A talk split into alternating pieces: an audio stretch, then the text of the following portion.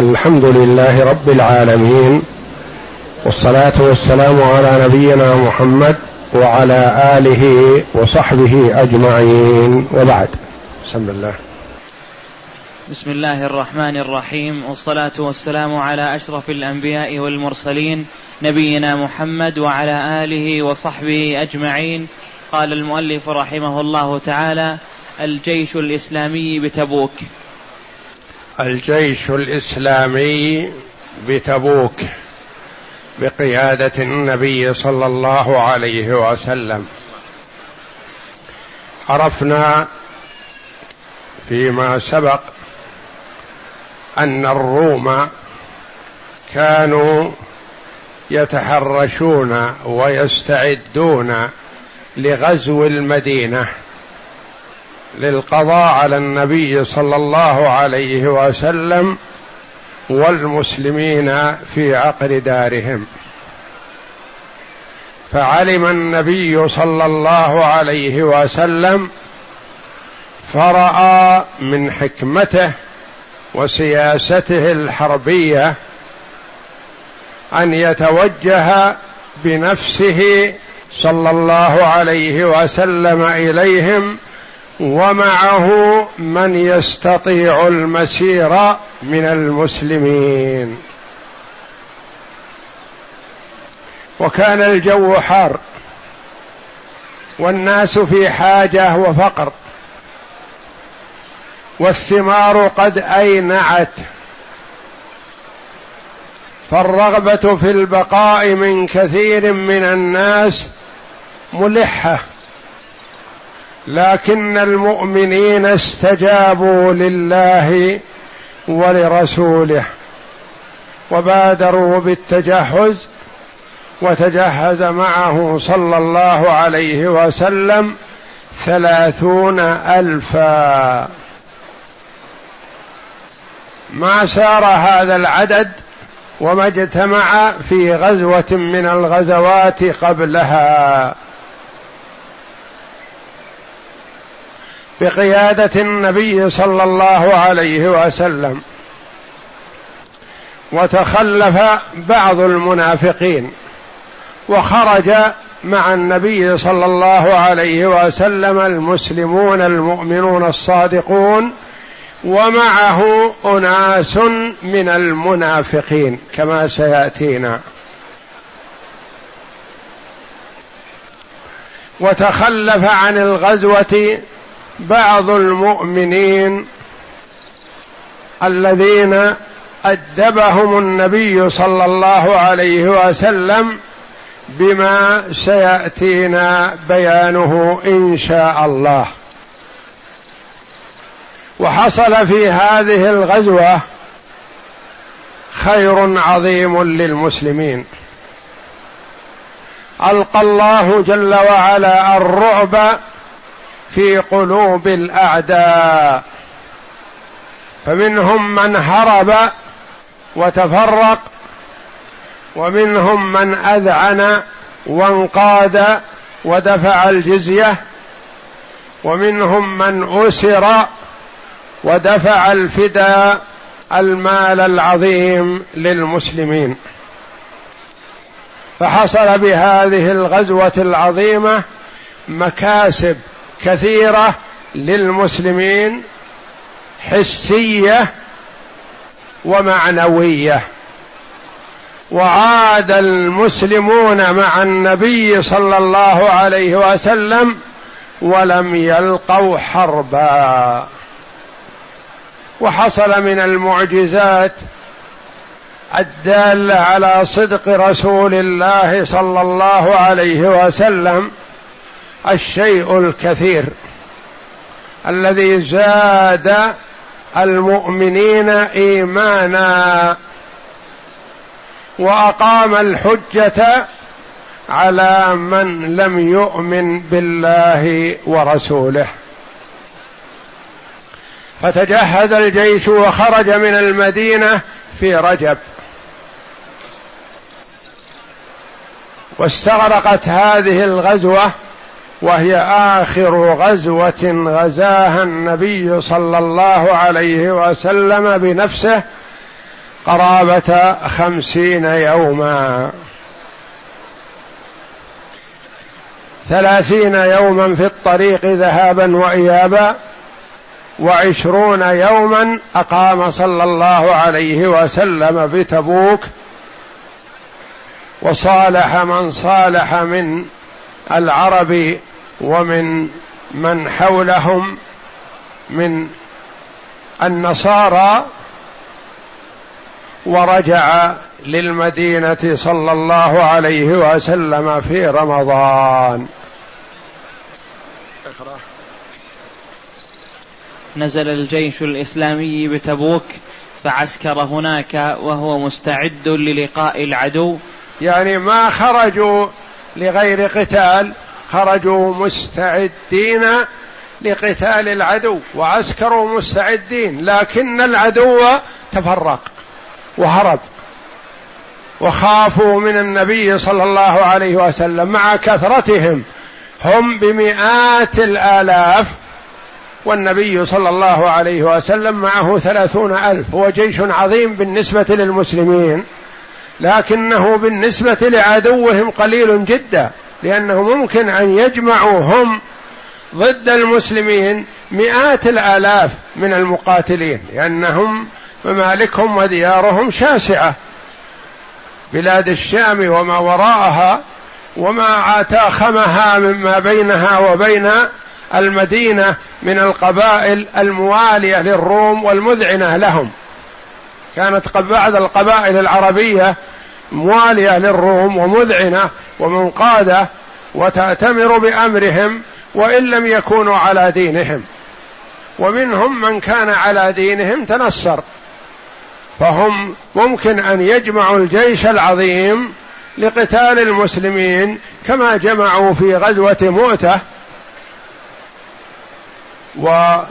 وبإمكانهم ذلك لكن الله جل وعلا ألقى في قلوبهم الرعب والخوف وهذه مما اختص الله جل وعلا بها رسوله محمدا صلى الله عليه وسلم من الخمس التي بينها عليه الصلاة والسلام بقوله ونصرت بالرعب شهرا. يعني إذا كان بينه وبين العدو مسافة شهر فالعدو يرجف قلبه خوفا من النبي صلى الله عليه وسلم.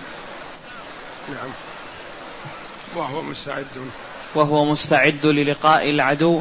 وقام رسول الله صلى الله عليه وسلم فيهم خطيبا فخطب خطبة بليغة. أتى بجوامع الكلم وحض على خير الدنيا والآخرة وحذر وأنذر وبشر وأبشر حتى رفع معنوياتهم معنوياتهم. حتى رفع معنوياتهم وجبر بها ما كان فيهم من من النقص والخلل من حيث قلة الزاد والمادة والمؤنة. هم كان الزاد معهم قليل والرواحل معهم قليل والعتاد وآلات الحرب قليلة.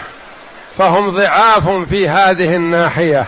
لكن خطبة النبي صلى الله عليه وسلم قوت معنوياتهم وشدت من عزمهم وجعلت الواحد منهم يستبسل ولو بعصاه وعلى قدميه وهو على خير.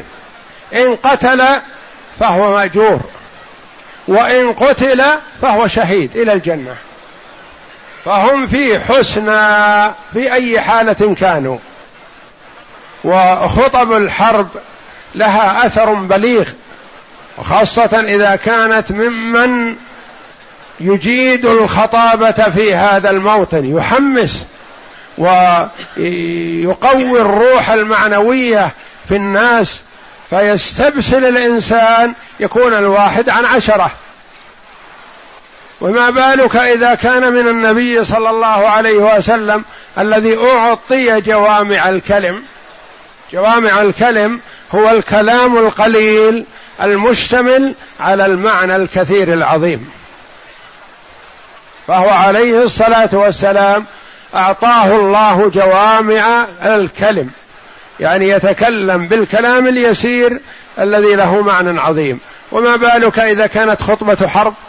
خطبة قتال يحمس المسلمين ويشد من عزمهم ويقويهم فالواحد منهم استبسل ويتمنون أن يقاتلوا إن قتلوا وغنموا خير وإن قتلوا واستشهدوا فذلك خير.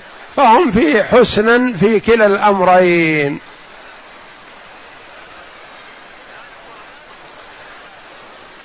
على أي حال كان أمرهم فهم على خير. نعم وأما الرومان وحلفاؤهم حلفاؤهم يعني الموالون لهم من العرب لأنهم فئات. روم وعرب. العرب موالون مذعنون لهم منقادون بأمرهم مؤتمرون بأمرهم.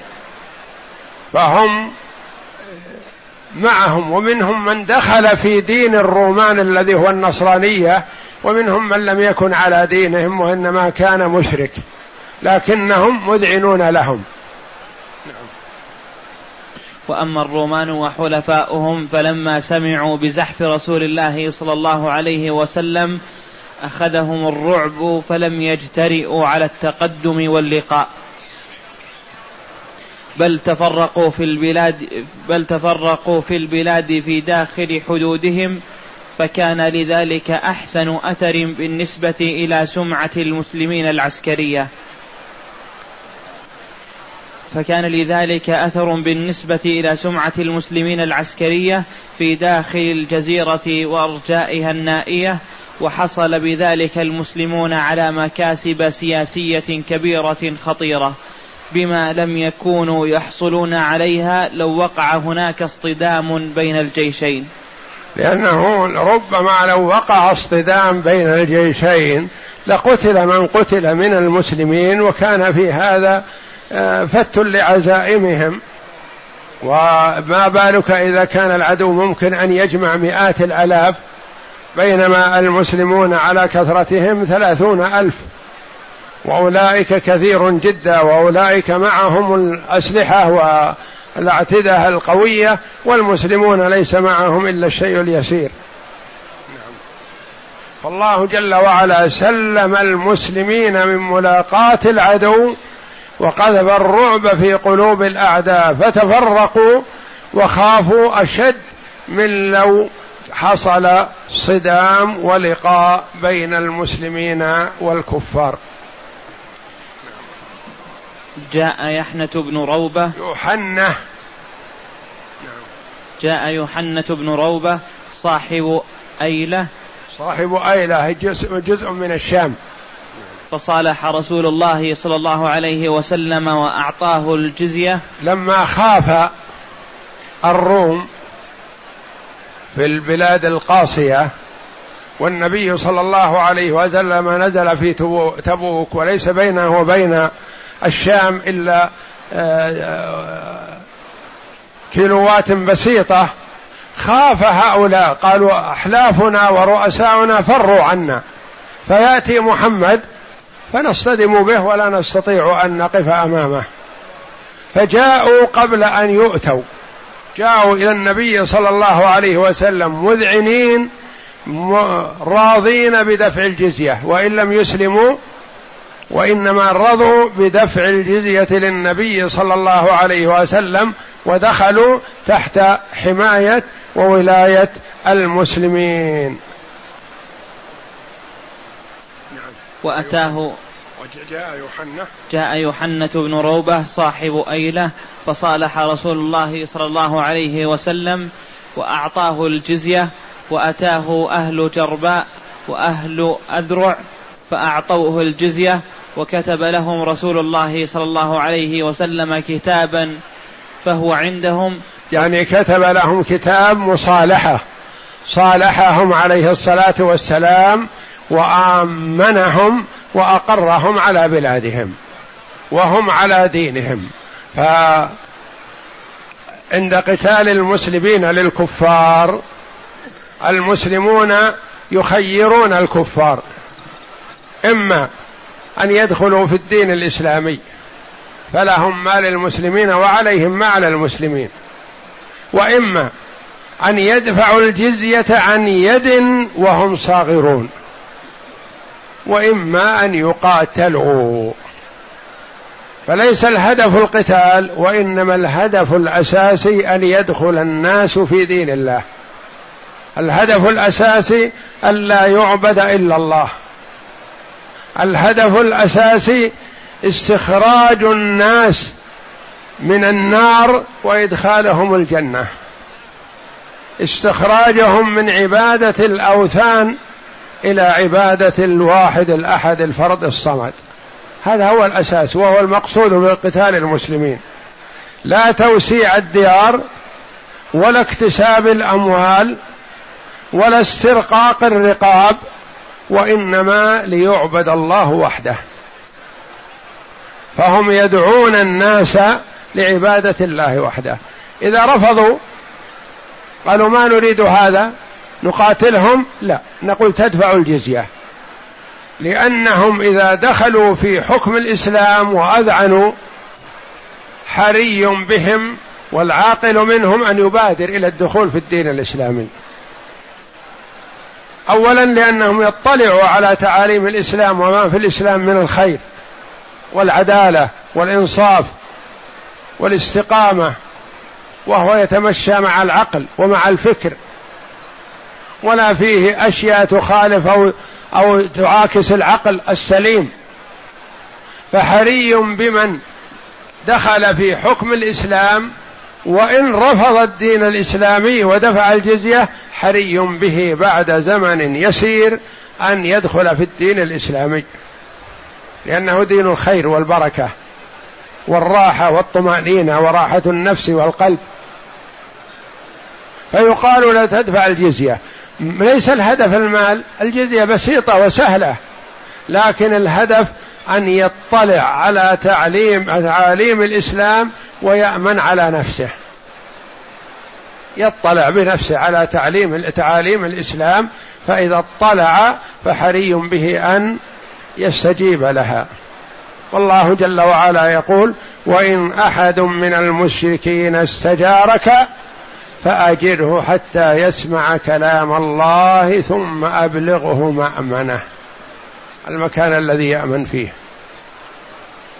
فيقال لهؤلاء تسلمون؟ قالوا لا نحن ديننا أحب إلينا ونريد أن نبقى على ديننا النصرانية. فيقال لهم تدفع الجزية عن يد وهم وأنتم صاغرون.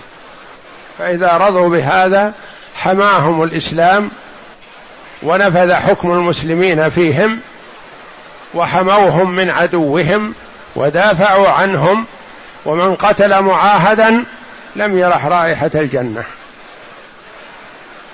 عظم الإسلام شأن العهد الذي يعطيه الإمام لمن دخل في الديار الإسلامية من من الكفار من المعاهدين.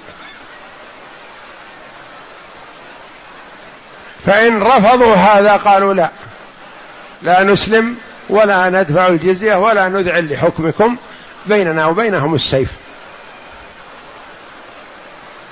ومن قتل منهم إلى النار ومن قتل منا إلى الجنة.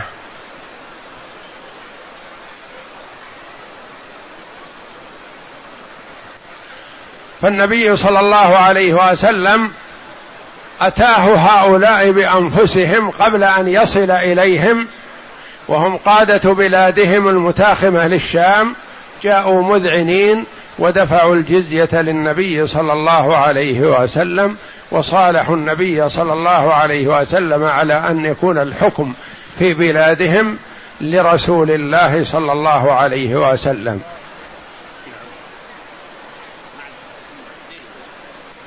وكتب لصاحب أيلة بسم الله الرحمن الرحيم هذه أمنة من الله ومحمد النبي رسول الله ليحن ليح هذا الكتاب الذي كتبه النبي صلى الله عليه وسلم عهدا لهم. ليحنة بن روبة وأهل أيلة سفنهم وسياراتهم. أعد أعد الكتاب من أوله أشغلنا. وكتب لصاحب أيلة بسم الله الرحمن الرحيم هذه أمنة وهكذا كان النبي صلى الله عليه وسلم في جميع كتبه يبدأ فيها ببسم الله الرحمن الرحيم. وقد قال صلى الله عليه وسلم كل أمر ذي بال لا يبدأ فيه ببسم الله فهو أقطع وفي رواية أبتر أي ناقص البركة. فكانت كتاباته صلى الله عليه وسلم تأسيا بالكتاب العزيز إذا كتب لأحد بداها بسم الله الرحمن الرحيم. بسم الله الرحمن الرحيم. هذه أمنة من الله ومحمد النبي رسول الله ليحنة بن روبة وأهل أيلة سفنهم وسيا معطوفة على ليوحنا. وأهل أيلة سفنهم وسياراتهم في البر والبحر. لهم ذمة الله وذمة محمد النبي. يعني سفنهم وسياراتهم في البر والبحر يعني رواحلهم وذهابهم وإيابهم يذهبون آمنين في البر والبحر ما يتعرض لهم أحد من المسلمين. ومن كان معه من أهل الشام وأهل البحر فمن أحدث منهم حدثا فإنه لا. أحدث منهم حدث يعني ينتقض عهده. الذي يحدث حدث يخالف ما اتفق عليه يؤذي المسلمين يغير عليهم يسرقهم يخونهم في شيء ما ينتقض عهده. فإنه لا يحول ماله دون نفسه وإنه طيب لمن أخذه من الناس. وأنه يعني يكون هذا الذي خان وغير وخالف العهد غنيمة لمن كسبه من المسلمين لأنه يصبح حلال الدم والمال. وإنه لا يحل أن يمنعوا ما يريدونه ولا طريقا يريدونه من بر أو بحر. يعني يسيرون في الطرق البرية والبحرية آمنين. بهذا العهد الذي أعطاهم النبي صلى الله عليه وسلم. نعم. وبعث رسول الله صلى الله عليه وسلم خالد بن الوليد إلى أكيدر أكيدر دومة الجندل. دومة الجندل معروفة في الجوف المسمى حاليا وهي مدينة من مدن الجوف منطقة الجوف. دومة الجندل وهي متاخمة لتبوك في حدود في جهة الشمال. إلى وبعث رسول الله لما كانت الرسول صلى الله عليه وسلم في تبوك أرسل خالد ومعه جيش رضي الله عنه إلى دومة الجندل ليكيدر وأعطاه معجزة علامة من علامات نبوته صلى الله عليه وسلم. قال إذا وصلت إلى حصنه وقصره تجده يصيد البقر. تجده تجد نفس أكيدر هذا الرئيس رئيس البلدة لأنها هواية الصيد صيد البقر الوحش. فهم يحرصون عليها كبراءهم وصغراءهم. كلهم يحرصون عليها وهي غنيمة لهم وظفر فيخرج لها الكبير والصغير. وأخبر النبي صلى الله عليه وسلم خالد قال إنك إذا وصلت إلى قصر اكيدر دومة الجندل ستجده نفسه يصيد البقر بقر الوحش. نعم. وبعث رسول الله صلى الله عليه وسلم خالد بن الوليد إلى أكيدر دومة الجندل في أربعمائة وعشرين فارسا. وقال له إنك ستجده يصيد البقر فأتاه خالد فلما كان من حصنه بمنظر العين خرجت بقرة تحك, تحك بقرونها باب القصر تحك بقرونها باب القصر. يعني جاية بأمر الله جل وعلا لتخرجه. وجاء في البداية والنهاية لابن كثير يقول إنه كان جالس مع امرأته في سطحه. فرأت المرأة وكانت الليلة مقمرة. فرأت المرأة البقرة. قالت ما هذا؟ هذا غريب. قال وهو كذلك. قالت وهذا لا ينبغي أن يترك. ما يترك. تأتي بقرة الوحش تحك باب القصر ونتركها فقال إذا أنزل لها. فاستدعى معه مجموعة من أعوانه وأخوه ونزلوا لصيد هذه البقرة وركبوا خيلهم من أجل أن يصيدوا هذه البقرة. وبالطبع أن هذه البقرة إذا حست بهم تنفر قليل فيلحقونها فإذا جيش خالد يسيطر عليهم ويتولاهم ويأخذهم. فأسروه بإذن الله جل وعلا. وذهبوا به إلى النبي صلى الله عليه وسلم. وقد نزل من امرأته لصيد البقر. بقرة الوحش هذه. وعليه حلة من الديباج الفخم. فأرسلها خالد رضي الله عنه بعدما سلبها من الرجل أرسلها مقدمة للنبي صلى الله عليه وسلم. فوصلت بين يدي النبي صلى الله عليه وسلم فأخذ الصحابة رضي الله عنهم يقلبونها ويلمسونها ويتعجبون من فخامتها ونعومتها. فقال عليه الصلاة والسلام إن تعجبتم من فخامة هذه أو كما قال لمناديل سعد بن معاذ في الجنة أعظم منها. يشوقهم صلى الله عليه وسلم إلى الجنة وكان سعد بن معاذ في ذلك الوقت قد مات رضي الله عنه وأرضاه. نعم. فتجده وبعث رسول الله. وبعث رسول الله صلى الله عليه وسلم خالد بن الوليد إلى أكيد دومة الجندل في أربعمائة وعشرين فارسا وقال له إنك ستجده يصيد البقر فأتاه خالد فلما كان من حصنه بمنظر العين خرجت بقرة تحك بقرونها باب القصر فخرج أكيدر, أكيدر لصيده وكانت ليلة مقمرة. يعني ما هي بقرة واحدة بقر. لصيد هذا البقر واستفزع بأعوانه.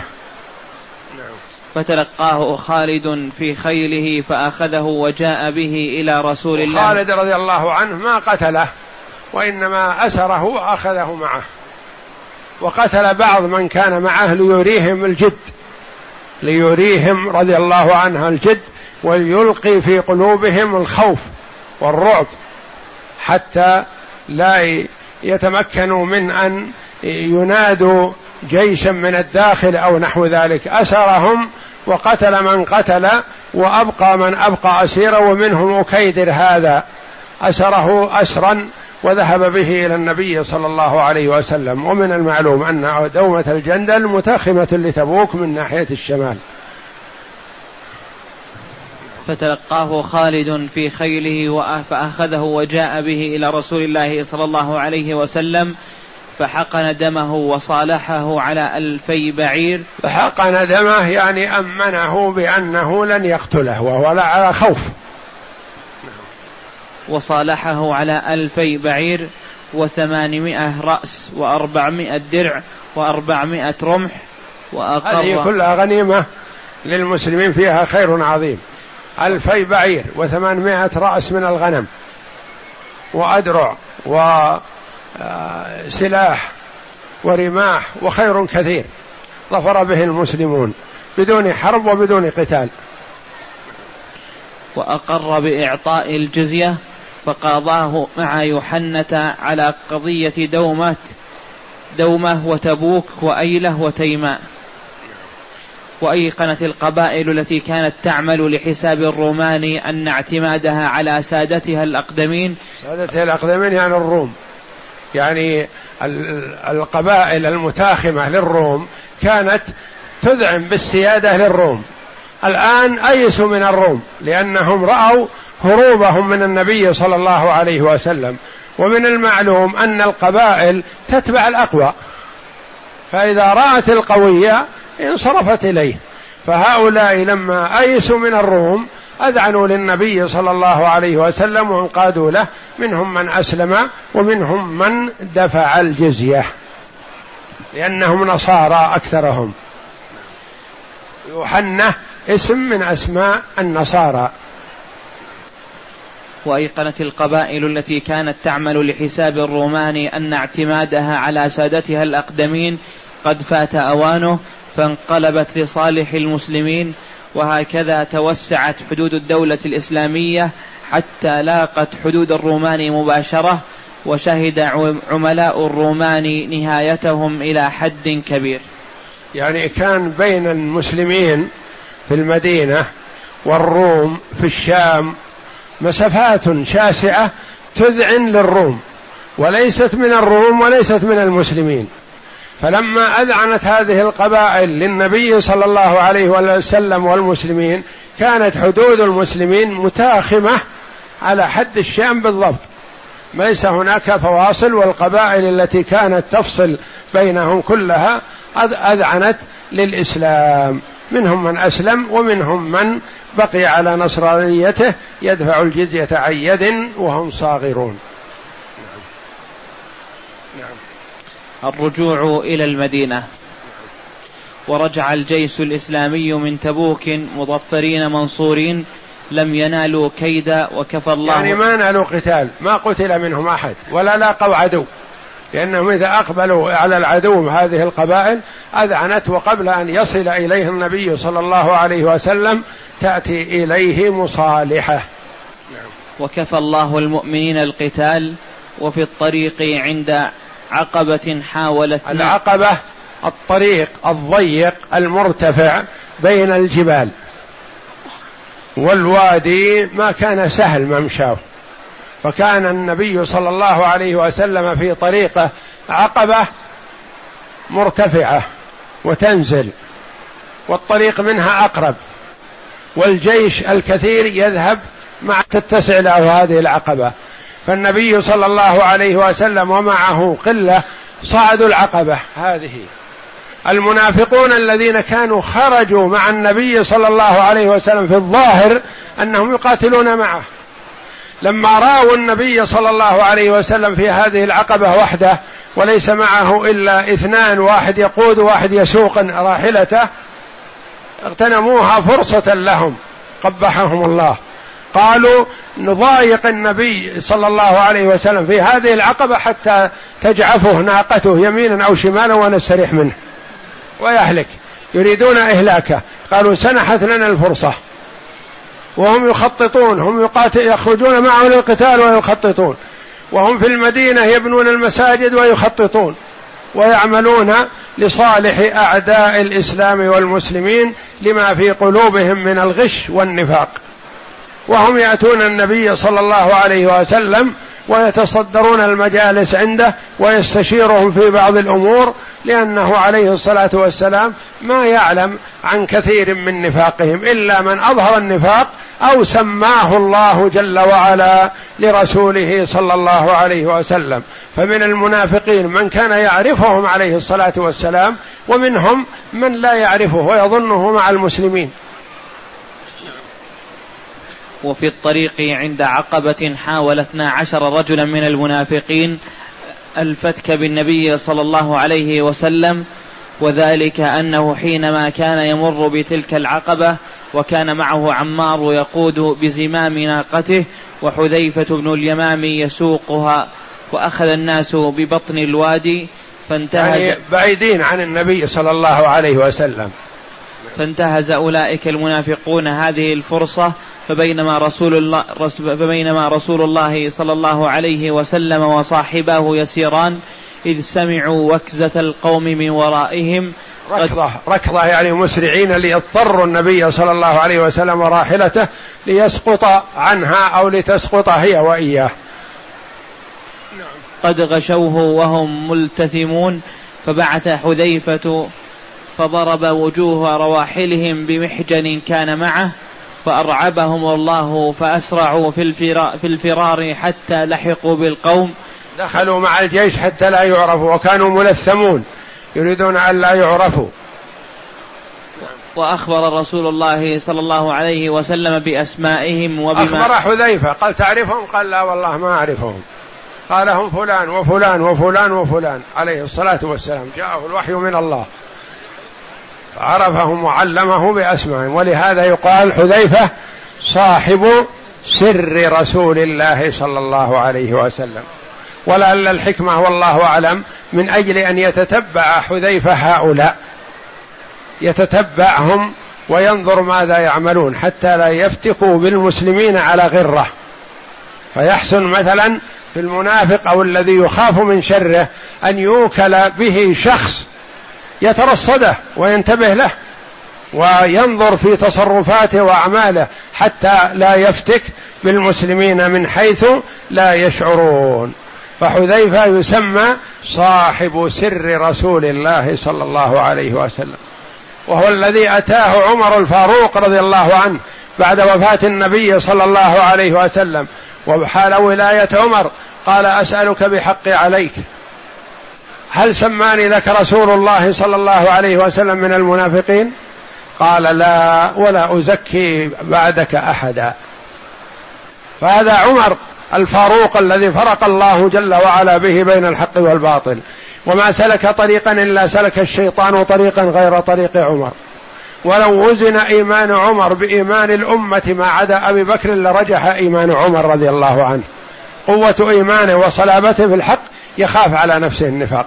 وهكذا ينبغي للمؤمن أن يتعهد نفسه ويتخوف على نفسه النفاق. ما يقول أنا مؤمن أنا مسلم أنا كذا. يقول التابعي رحمه الله أدركت سبعين من أصحاب رسول الله صلى الله عليه وسلم كلهم يخاف على نفسه النفاق.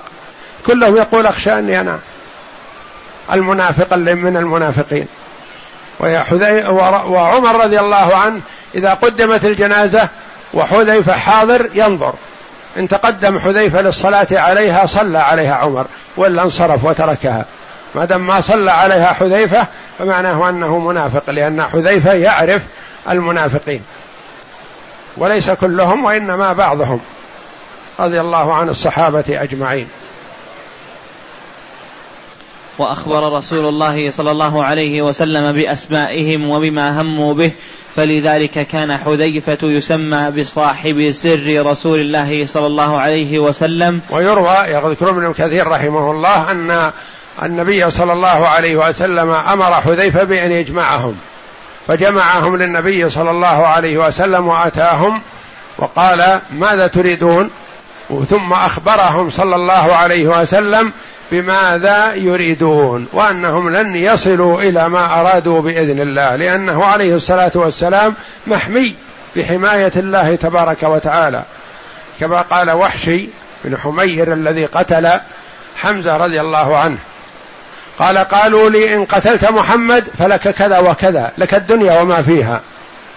وإن قتلت علي فلك كذا وكذا وإن قتلت حمزة فلك فأنت حر. إن قتلت حمزة فأنت حر. يقول ترصدت أفكر في أي ثلاثة أقتل لانهم أعطوه لكل واحد مكافأة. يقول أما محمد فهو محمي ما أستطيع ازرب حوله. في حماية من الملائكة تحميه. وإن لم يكن حرس من بني آدم من ملائكة الرحمن. ما يستطيع. لأن الكافر يرى الملائكة. والمسلم ما يرى الملائكة الذين مع النبي صلى الله عليه وسلم. فالكافر حال كفره وحشي يرى منه. ما يستطيع أن يقرب من محمد. عليه حماية. وعلي يقول ما بدا له أحد إلا قتله. ما ما أستطيع أقرب منه. علي رضي الله عنه ما تقرب منه أحد إلا قتله. يقول لو قربت منه قتلني ما أستطيع. ولكن انتهزت فرصة وغفلة من حمزة وكان رضي الله عنه قد لحق جمعا من المشركين فأتاه من خلفه. ولهذا سأله النبي صلى الله عليه وسلم لما أسلم قال كيف تمكنت من قتل حمزة؟ حمزة شجاع رضي الله عنه. ما يقرب منه أحد. كيف تمكنت؟ فأخبره بأنه وجد منه إنه متجه لقتال مجموعة. ولا التفت إلى من خلفه وإذا هذا وحشي أرسل إليه سهم من بعيد. فقتله استشهد رضي الله عنه وأرضاه. قال له النبي صلى الله عليه وسلم لما سأله عن قتله لحمزة وأخبره قال لا أرى وجهك بعد اليوم. ما يحب أن يراه عليه الصلاة والسلام وقد أقدم على قتل حمزة وقد قبل منه صلى الله عليه وسلم الإسلام. نعم. النبي صلى الله عليه وسلم محمي بحماية الله. وأخبر النبي صلى الله عليه وسلم حذيفة بأسماء المنافقين هؤلاء الاثنى عشر وقال اجمعهم. وجمعهم واعتذروا للنبي وأنكروا منهم من أنكروا منهم من اعتذروا وهكذا فأخبرهم النبي صلى الله عليه وسلم بما يريد وأنهم لن يصلوا إلى ما أرادوا بإذن الله تبارك وتعالى. وفي ذلك الله جل وعلا يقول فاصدع بما تؤمر وأعرض عن المشركين ويقول جل وعلا إنا كفيناك المستهزئين فهو محمي بحماية الله تبارك وتعالى. ولهذا على تسلط الاعداء وحرصهم الشديد وكثرتهم على قتله عليه الصلاة والسلام مات على فراشه. عليه الصلاة والسلام. وفي ذلك يقول يقول الله تعالى وهموا بما لم ينالوا. ولما لاحت للنبي صلى الله عليه وسلم معالم المدينة من بعيد قال هذه طابة وهذا أحد. أحد يعني جبل أحد لأن أحد في شمال المدينة. والنبي صلى الله عليه وسلم قادم من الشمال فأول ما قابله من المدينة جبل أحد. وهذا أحد جبل يحبنا ونحبه. دل على أن الجماد نفسه يحب النبي صلى الله عليه وسلم. الجماد يحب النبي والجذع حن على النبي صلى الله عليه وسلم حينما كان يتكئ عليه على الخطبة واتخذ له منبر وترك الجذع بدأ الجذع يحن حنين الصبي حتى نزل النبي صلى الله عليه وسلم من المنبر وضم الجذع فسكت. ولو تركه يقول ما ضمه لبقي يحن إلى يوم القيامة. والحصى سبح بيد النبي صلى الله عليه وسلم. هذه من معجزاته عليه الصلاة والسلام. جبل يحبنا ونحبه. هذه شهادة من النبي صلى الله عليه وسلم بأن جبل أحد يحب النبي صلى الله عليه وسلم. وتسامع الناس بمقدمه صلى الله عليه وسلم فخرج النساء والصبيان والولائد يقابلن الجيش بحفاوة بالغة ويقولن طلع البدر علينا. هذا أصل لاستقبال القادم من السفر. ويق... ينشدون هذه الأبيات. طلع. ويقولن طلع البدر علينا من ثنيات الوداع وجب الشكر علينا ما دعا لله داع. وكان خروجه صلى الله عليه وسلم إلى تبوك في رجب وعوده في رمضان واستغرقت هذه الغزوة خمسين يوما. أقام منها عشرين يوما في تبوك والبواقي قضاها في الطريق جيئة, جية وذهابا. وكانت هذه الغزوة آخر غزواته صلى الله عليه وسلم. هذه الغزوة هي آخر غزواته لأنها في السنة التاسعة من الهجرة وحج النبي صلى الله عليه وسلم في السنة العاشرة وحجة الوداع وتوفي عليه الصلاة والسلام في أول السنة الحادية عشرة عليه الصلاة والسلام. والله أعلم وصلى الله وسلم وبارك على عبده ورسول نبينا محمد وعلى آله وصحبه أجمعين.